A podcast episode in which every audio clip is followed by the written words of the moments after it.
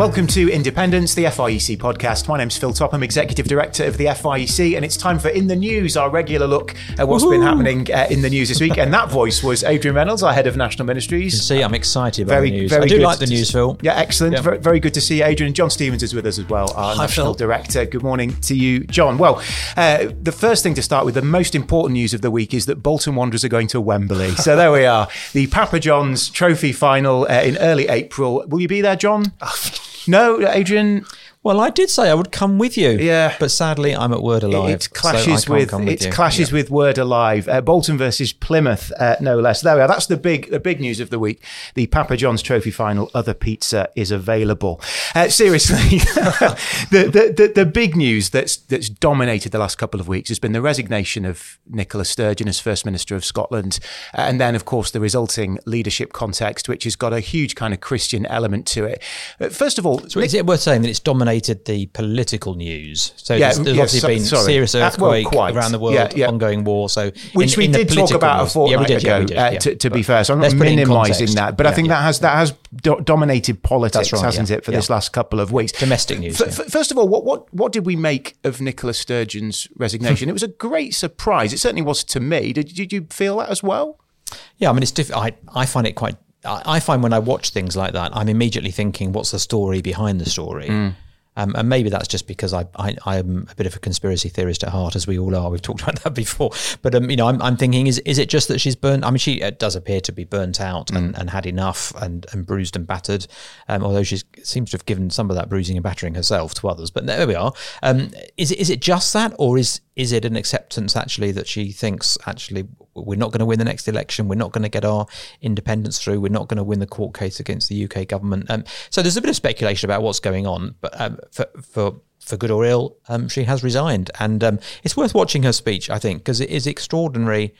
Um, in that it, it kind of is a, a, a, political speech, but it does end up all being about her. I thought. Did you think that, John? Mm. I, I, I did think it was it was quite self centered, and and there is something in that. You know that that when your leadership style becomes about me, as it appears to be here, who knows what's really going on under the, under the surface? Um, I, I, think it's a very dangerous place to be, isn't it? But that's certainly how I read it. Yeah, yeah I mean, I watched it. I mean, I thought it came as a shocker surprise. I mean, she's mm. been a dominant figure in British politics and in Scottish politics for a long period of mm. time. Mm. So I don't think I was particularly expecting that.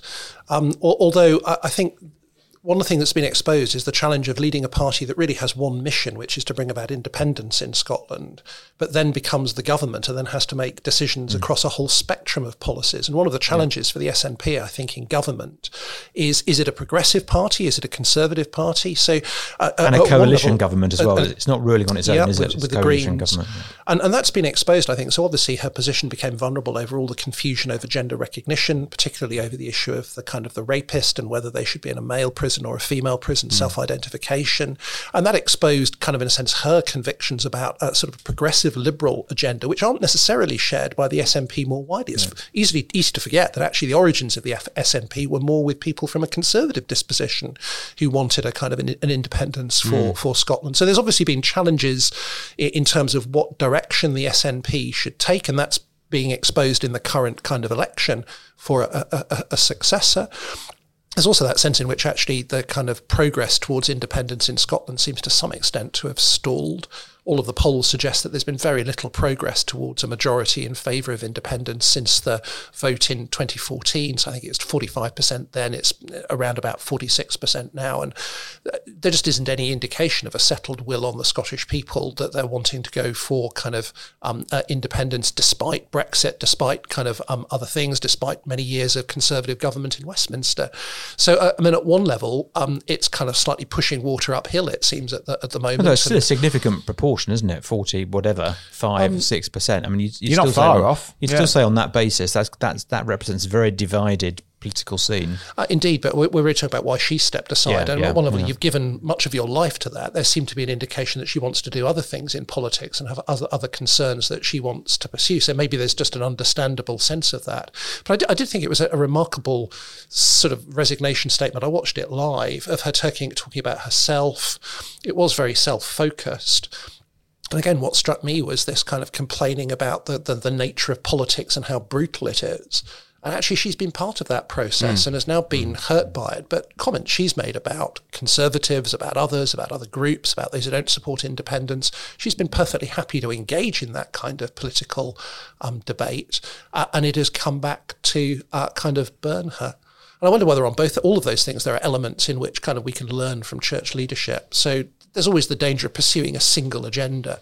So, mm. as Christian leaders, we often have to speak across a whole spectrum of kind of different issues. We can't just simply choose one thing. And actually, leaders who do make one thing, one focus, the central point of their ministry, often that becomes unbalanced mm. um, uh, kind of uh, in the end. And we can't engage in kind of critiquing others and um, engage in a kind of a rumbustious kind of approach and then not expect to feel the consequences of that ourselves. I mean, biblical principle treat others as you wish to be treated. Mm-hmm. Uh, and then, of course, that's led to uh, a massive leadership campaign being launched. Uh, and as soon as um, Nicola Sturgeon announced her resignation, people were were questioning whether Kate Forbes, who's a member of the Free Church of Scotland, um, who we're in partnership with in Affinity uh, as a as a constituent member, um, whether she would would step up uh, and put her hat into the ring for for the leadership. She very quickly did, uh, and what has followed has been basically a, a she's been vilified in the media. It's, it's, worth just setting some context, isn't it? She is already a senior minister. Yeah, with the finance in, package. Um, yeah, in the in the finance, uh, yeah. she's the finance minister, although she's on maternity leave currently. And we're saying done an um, excellent um, job at that at quite short notice. Yeah, she's been when yeah, she had to step in, into it. Had to step yeah, in following another scandal. She's been um, very, her her ministry there has been very well received. Um, so actually, it, it's, uh, we'll get on to talk about, won't we, about Christians in um, in politics. But it's worth remembering that she has been a Christian in politics for some time and and seems to have performed at a very high level and done extremely well. But yes, it is extraordinary to see the um, uh, the knives that have been out mm. for her because of a number of positions she takes or the Free Church of Scotland takes, and she's assumed to have. And actually, she's been very straight and confirmed what she thinks about these various things. Well, she's just been honest. Yeah, she has, and and she said she wants to be honest. She wants to act with integrity. She doesn't want to dodge the bullets, and that and that's just riled a lot of people. Is it not ridiculous though in politics that people can say on the one hand you're entitled to your personal views as long as you don't express them, and then when people are honest about their personal views, they say, "Oh, you shouldn't perhaps have been honest about that." Yeah. We want integrity, but but we don't well, at the, the same intolerance time. of tolerance, isn't it? Yeah. Um, that actually. Um, you know, the people who pretend or purport to be very tolerant of other views actually end up being very intolerant of people that don't share their own particular views, and, that, and that's that's a dynamic that's been understood, I think, for some time. I think one of the challenges that I'm actually that the, the, problem here is the whole idea of having personal views. So, sort of this idea that you can separate somehow your personal views from kind of politics. And I think that's something of a conceit. I was listening to kind of a radio phone in on this, and someone was saying, you know, how dare Kate, Kate Forbes, you know, she holds these views and she'd want to bring them into politics. You know, I, how, how, dare you have somebody who would, would want to do that? But of course, as was pointed out, uh, everybody who goes into politics comes with their personal views that they want to implement. So, those who are wanting to pursue a progressive liberal agenda, um, they are actually pursuing their personal beliefs. That's that's what drives them. That's what kind of motivates them. Politicians want to reflect in their policy what their deep convictions um, are. And to some extent, it's ironic, isn't it? We've talked about gender recognition. The whole idea that somebody can become a woman simply because they declare themselves to be a woman, that is in an, in the end an act of faith and personal belief. That's a mystical conviction, not based on any kind of scientific or rational premise. That that is simply a matter of personal belief that is then being enacted in, in, into legislation. So everybody in politics wants to ultimately bring their personal beliefs to bear. And at one level, would you want a politician? Mm who, in a sense, keeps a separation between what they really think and what they're prepared to do. Now, as Kate Forbes and, and Tim Farron and others have argued, there's a difference between sort of having my personal beliefs and then imposing those on others. Uh, and that's the essence of what kind of liberalism means within a kind of a, a plural, a democratic kind of context. So the difference between saying I've got strong convictions as a Christian, and I might want to even argue for those strong convictions in the public sphere, that is quite different from saying I'm then going to impose them on others by legislation, unless that's supported by the democratic uh, kind of majority. Which you wouldn't be able to do that as the leader of the SNP. It's a ridiculous position. You can't just impose your one view uh, and expect everybody else to follow that. Surely that's that's how democracy works, isn't it? Well, you might think so. Although you could, I think you probably could make an argument that's how Nicola Sturgeon led the SNP. But I, I mean, I think it, it raises all kinds of questions, and, and I'm interested. I'm interested a lot in what are church members going to be saying on Sunday morning Well, there are all kinds of stories in the news. This is one of them. Are, are Christians going to basically be saying, um, "There you go. This is proof that Christians are being persecuted in the UK. Is that is that right, John? Yeah, Christians I, are being persecuted. Is that the right it's a, language? It's a really good question because you know, I've no designs on becoming the leader of the SNP, but it does make you think. Well, could you just n- never hold yep. office yep. as a Christian? Well, it's interesting, isn't it? Because as, as, you said, she's already been a minister for finance and has been allowed to serve in that role. Ian Blackford, who was the SNP's spokesman in kind of Westminster for a long period of time, was also a member of the Free Church of Scotland. so um, personally holds to those same convictions, and they weren't attacked in the same way. We have to recognise that part of this is about a political argument about who's going to become leader of the SNP. And mm. for those who want the SNP to be a progressive liberal party, they will seize on these kinds of things as a way of trying to undermine a leadership campaign. So, at one level, is this part and parcel of politics or is this part, part and parcel of religious persecution? Is it any different from wanting to criticise Rishi Sunak because of his wealth and the wealth of his wife and her having a, a non dom status? I don't think we should leap to think that this is religious kind of persecution directly. It's not the case that people are barred from exercising high political office because of their faith. Having said that, um, uh, it, it is difficult, I think, for Christians to exercise kind of leadership of political parties because they have to support the, the, positions of those political parties. And the issue here is really what are the policies of the SNP and will its leader reflect those um, uh, policies? And it's a brute fact that in contemporary Britain, the vast majority of the population supports gay marriage, the vast majority of the population um, supports um, the provision of legal abortion and a woman's right to choose. And the convictions that Christians have on those issues are out of line with the vast majority of the, the population. And that inevitably means that it's going to, I think, be more difficult for Christians who hold strongly to those positions to be elected to office to serve because it will be out of step with what um, party members and, and what the electorate more widely um, would want to pursue. So I, I, I think there is um, a, the challenge of being a Christian serving in a representative capacity in a cultural context in which the views that Christians hold are very different. And of course, you know, 150 years ago, it would have been extraordinarily difficult for an atheist to get political office. It would have been exactly the other way, way round because the democratic majority of the population would not have wanted an atheist to be exercising um, kind of political office. So I don't I don't think we should think that it's religious or kind of persecution or a nonconformist. indeed, um, I, I, do want to say for, uh, it's really important. I think we should pay tribute to Kate Forbes. I think she's done an amazing. Yeah, I totally agree. Um, I think she's been a, a, wonderful example of a Christian engaging mm. in the public sphere. She hasn't compromised. She hasn't been dishonest. She said what she um, kind of believes. She hasn't backpedaled in order to try to get office. Mm. I think she's been a wonderful witness to Christ and Christianity and the centrality of Christ hmm. um, uh, in her life. She's also indicated her willingness as a Christian to want to serve the community um, a, a, as a whole. And I think when there are many Christians in public life or in work or in other contexts who are tempted to keep their heads down, basically because they don't want to attract attention,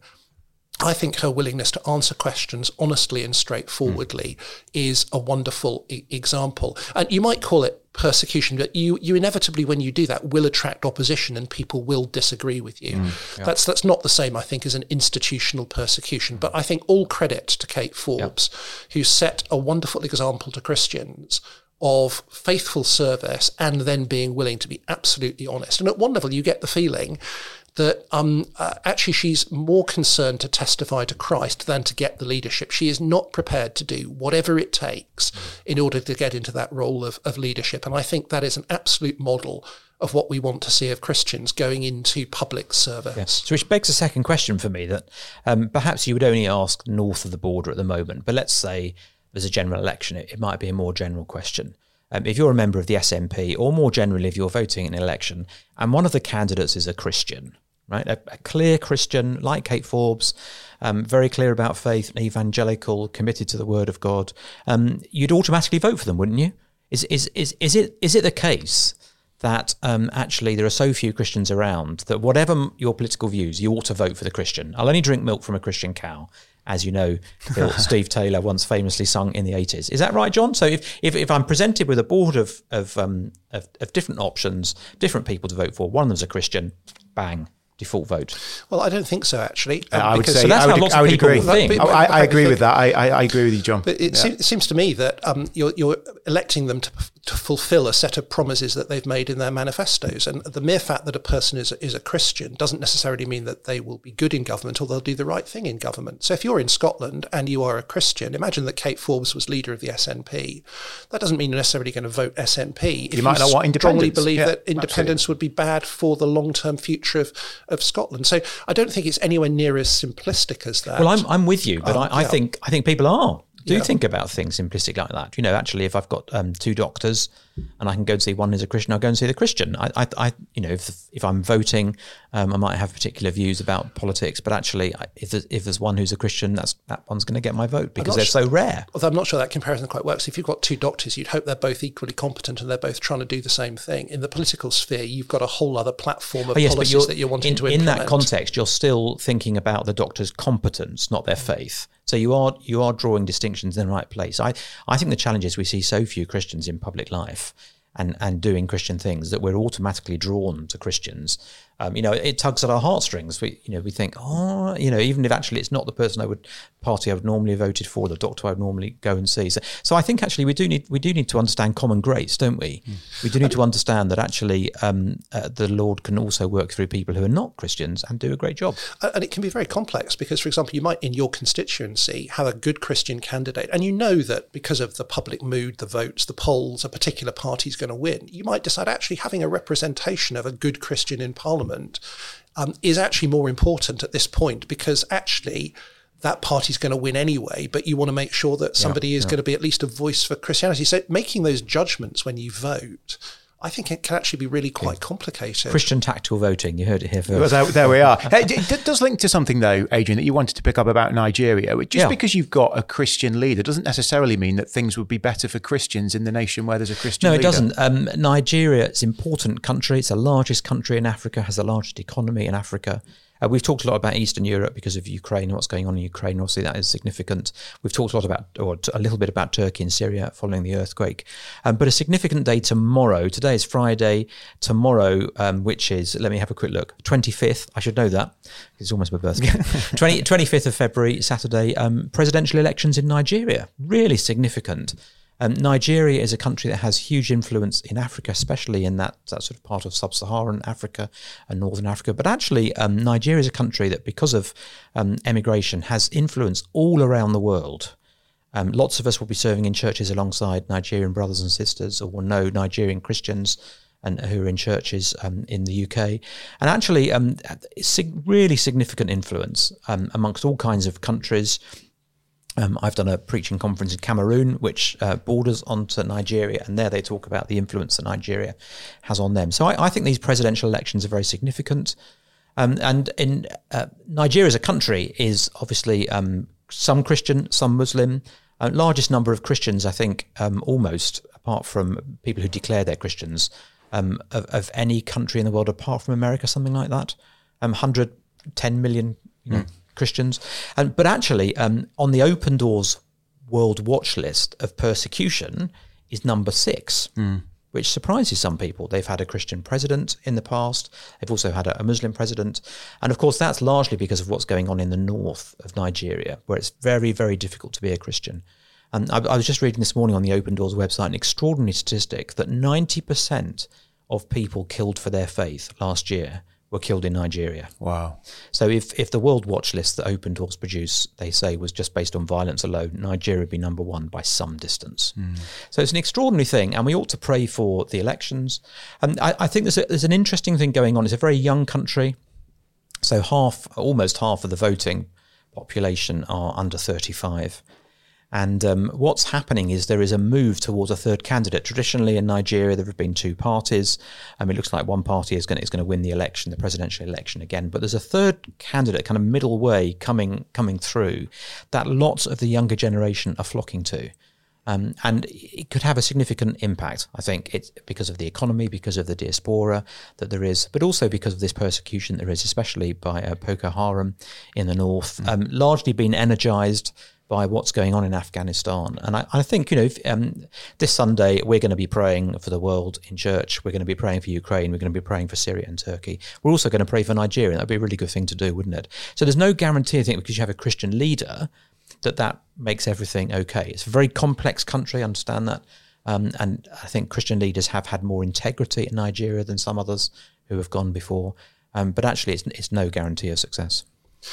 So I saying we have to be careful to think through what does a Christian mean? What does it mean to have yeah. a Christian leader? I mean, the last atheist leader in the UK, the last atheist prime minister was, I think, James Callaghan. So mm. Margaret Thatcher would have talked about having a, a kind of a religious faith. Um, certainly Tony Blair, that was a very significant element of, of his uh, kind of makeup. Um, Gordon Brown, a kind of son of son of the manse. Um, David Cameron would have talked about having Didn't a sort he say of Anglicanism. He was like classic FM. The, yeah, Reception it, comes and goes. That, that, that, was, that was David FM, Cameron. Yeah, Magic um, FM, Theresa yeah. May, regular churchgoer. Mm. Boris Johnson converted to Catholicism and um, had his children kind of baptized mm. within Catholicism. Obviously, we, we now have a, um, uh, a, a kind of Hindu prime minister. So, uh, uh, uh, but but what is a real um, kind of um, Christian? What's the difference between a kind of a superficial adherence? to a sort of Christian culture uh, and real faith. And at one level, I think one of the things that's come out of the issues in the sort of the SNP leadership is just a real lack of understanding of what Christianity yes, is in, right. in, the public yeah, sphere. Right. So the Free yeah. Church of Scotland um, has been kind of characterised as some extremist fundamentalist sect yeah. because of its convictions. Um, uh, but yet, actually, a belief that marriage is only to be between a man and a woman, a heterosexual relationship, that that's the only proper context in which to have children, that abortion is wrong and is the killing of a child. Those are actually just historic Christian beliefs mm. that were mm. sort of held by by the church, um, and that would be held by those that are evangelical believers um, who are, are, committed to the Bible. They'd also be the convictions of the Roman Catholic Church around the world. So these are not and a lot of Christians in between, yeah, actually. Mm. Yeah, um, yeah. So the idea that somehow this is some extremist position represents a, a, kind of a failure to recognize what Christianity is yeah. and what Christians kind of really believe. Um, and at one level, the liberal media would want to give the impression that actually that's that's not the belief of Christians. Mm. Um, but even the Church of England, for all of the failings of its kind of recent decision about blessing same sex relationship, the Church of England has not chosen to perform same sex uh, kind of weddings. The orthodox doctrine of the Church of England on marriage is exactly the same as the Free Church of mm. Scotland, that it's a sort of a, a heterosexual relationship between a man um, and a woman. So the established religion of the nation is the same as the position of the Free Church of Scotland. So to characterize it as some extreme position is just religiously um, illiterate. Mm. And there's a lot of that going on, isn't it? I mean, I've heard of two instances in the last few weeks of churches being thrown out of schools in some way, Church of England schools in which they meet, because of their view on um, same-sex marriage or not allowing same-sex marriage, which coincidentally and, is the same view as the official they, view of the Church. When they England. point that out to the schools, yeah. in both cases, some surprise mm. sort of registered back. Really, you know. Mm. So I think even people within the system yeah. don't re- don't recognise they they sort of drink in the caricature mm. and, and, don't recognise this is mainstream teaching. And of course, in Scotland, the Church of Scotland, which decided to perform same-sex marriages some time ago, the Church of Scotland is in catastrophic decline. Yeah. Recent statistics over a five-year period, they've shrunk by twenty nine percent mm. in their in their attendance. They are a dying church. The irony is that the Free Church of Scotland, although it's smaller, is actually a growing yeah, church yeah, that is yeah. is planting and seeing a growth and has some thriving congregations. So um, it is those churches that are remaining faithful mm. to the Bible um, that are the growing churches. Our, our, friend David Meredith posted a lovely post, which was a list of Church of Scotland buildings up for sale, which at one level was very sad. but just to make the point, actually, you know, yeah. this is not where the future is. Yeah, yeah. It's, it's a, go on. And the irony is, uh, in the SNP election, one of the, the other leading candidates, their health minister, is a Muslim mm. by background, or at least identifies mm. as a Muslim. But he's in favour of gay marriage and uh, progressive uh, kind of issues. You kind of say, I wonder whether the Muslim community would in any way rec- recognise that as being a valid. Mm sort of Muslim position. The reality is that Islam is an incredibly conservative um, mm, religion yeah. on issues of sexuality and kind of marriage, but yet it's accepted as if he is a Muslim candidate, despite the fact that his beliefs would be out of step mm. with the vast majority of British Muslims and out of step with the vast majority of Muslims kind of a, a, around the world, which just shows that the liberal media is wanting to kind of force religion into its own uh, mm. kind of outlook yeah. as, uh, yeah. Uh, and reshape the doctrines of religious faith mm. um, to conform to um, their liberal outlook. As, as, a former journalist, I was furious with some of the sort of biblical illiteracy, Christian illiteracy that I've seen in some of the reports this week. It's just extraordinary, but I guess it's just what we expect, isn't it? Because there, there isn't that there isn't that level of, of literacy in terms of the Christian mm. faith. Um, we talked about Nigeria. It's worth you, you, talked about praying for, for Nigeria on Sunday, Adrian. That's a, it's a great thing to do. Churches can do that, can't they? They can also pray on for Ukraine. The anniversary yeah, yeah. today yeah. of the invasion. And it'll be clearer it, it, will be clearer on Sunday, won't it? What exactly has happened? Mm. Um, so there is talk about Russia launching a fresh invasion um, or a fresh initiative. Mm. Uh, they do love a date in Russia. Um, everything is sort of tied into dates and you know doing things on significant days. Um, so we'll wait. We'll wait and see. It will be clearer on Sunday, but we need to go on praying for people in Ukraine, for believers caught up in this in all kinds of different places. Um, let's not forget um, believers in Russia who are um, you know, marginalized because they're Christians and will often find life very difficult. Uh, Christians in Belarus who find life very difficult. So, so actually, there's a lot to go on praying for. We mustn't let these things slip from our consciousness. There's a moral question as well, there, John, isn't there, about how many, how much arms should be given to Ukraine to help them in this in this fight? Uh, there is. I mean, I, it seems to me that th- this is a, a, really significant conflict for the sake of Europe. Um, what was thought to be a short war is suddenly going to come into a long term yeah. war of attrition. Many commentators have made the point that sort of Putin's hope for winning is basically that the West gets fed up of supporting Ukraine.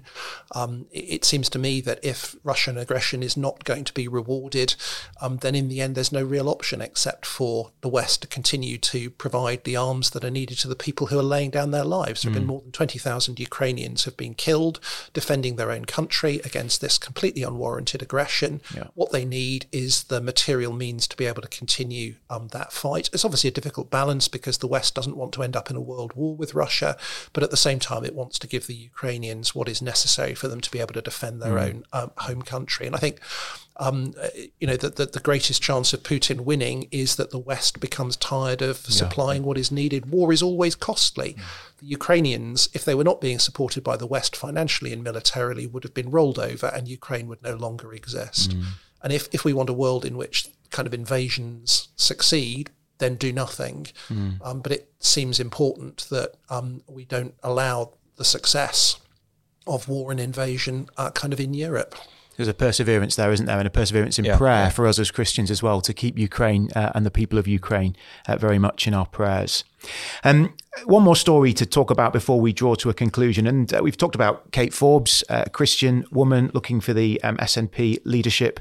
Um, but there's another uh, Christian in the public eye who's passed away this week, um, John Motson, mm. uh, son of a Methodist minister, uh, Christian man uh, who was just loved by many. Yeah, soundtrack to my youth. Yeah, well, the, that will be the case, I think, for a lot of people. Yeah. John Motson's football commentary is embedded in people's minds, yeah, isn't that's it? That's right. Yeah, I think, and he was at Hillsborough, of course. Yeah, um, famously. So not just football commentary, but actually commentating on very difficult mm. things.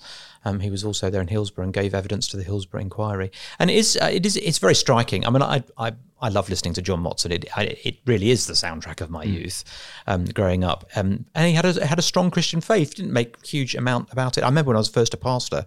Um, I think during a World Cup, we had a we had a it was a video then phil you probably don't remember video cassettes about the same size as this uh, bible used to put them in machines um, uh, but we had a video um, i think called a greater the greater goal or something like mm. that which was narrated by him mm. which was an evangelistic video had right. clips of footballers um, talking about their faith. Um, this is back in the eight, uh, sort of, I think it was recorded in the late 80s, early 90s. And um, then John Motson sort of talking about his faith. It's very moving. And he was a great supporter of Christians in sport um, a keen churchgoer. He grew up in a Methodist family. Mm. You'll love this story, Phil. I, I, thought this story was great. He he was sent along to a Methodist boarding school.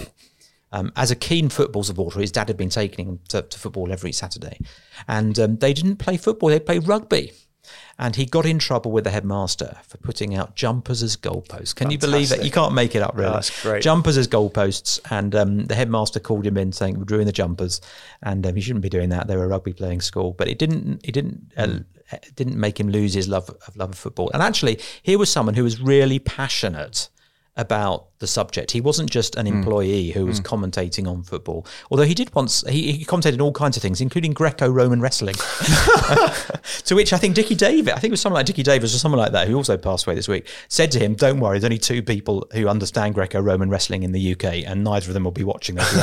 They'll be out rehearsing, so it doesn't matter. But um, he, he loved football yeah, and he yeah. was speaking about something that he was passionate about, and, and that makes a real difference to commentary. Uh, John, you're not particularly a football fan, are you? But um, you, can, you can appreciate someone being being passionate about something, speaking about it. Yeah, absolutely. I'm actually rather disappointed, Phil. You're not wearing your sheepskin coat in kind of tribute yeah. to that. I think that's it's kind just of what, hanging what on the hook over there. would have, um, would have, yeah, I'm not a great um, fan of football, but actually, I always enjoyed listening to him. Mm. He engaged you, and I think actually it was a combination. Of he was informative. He explained what was going on. His enthusiasm was kind of infectious.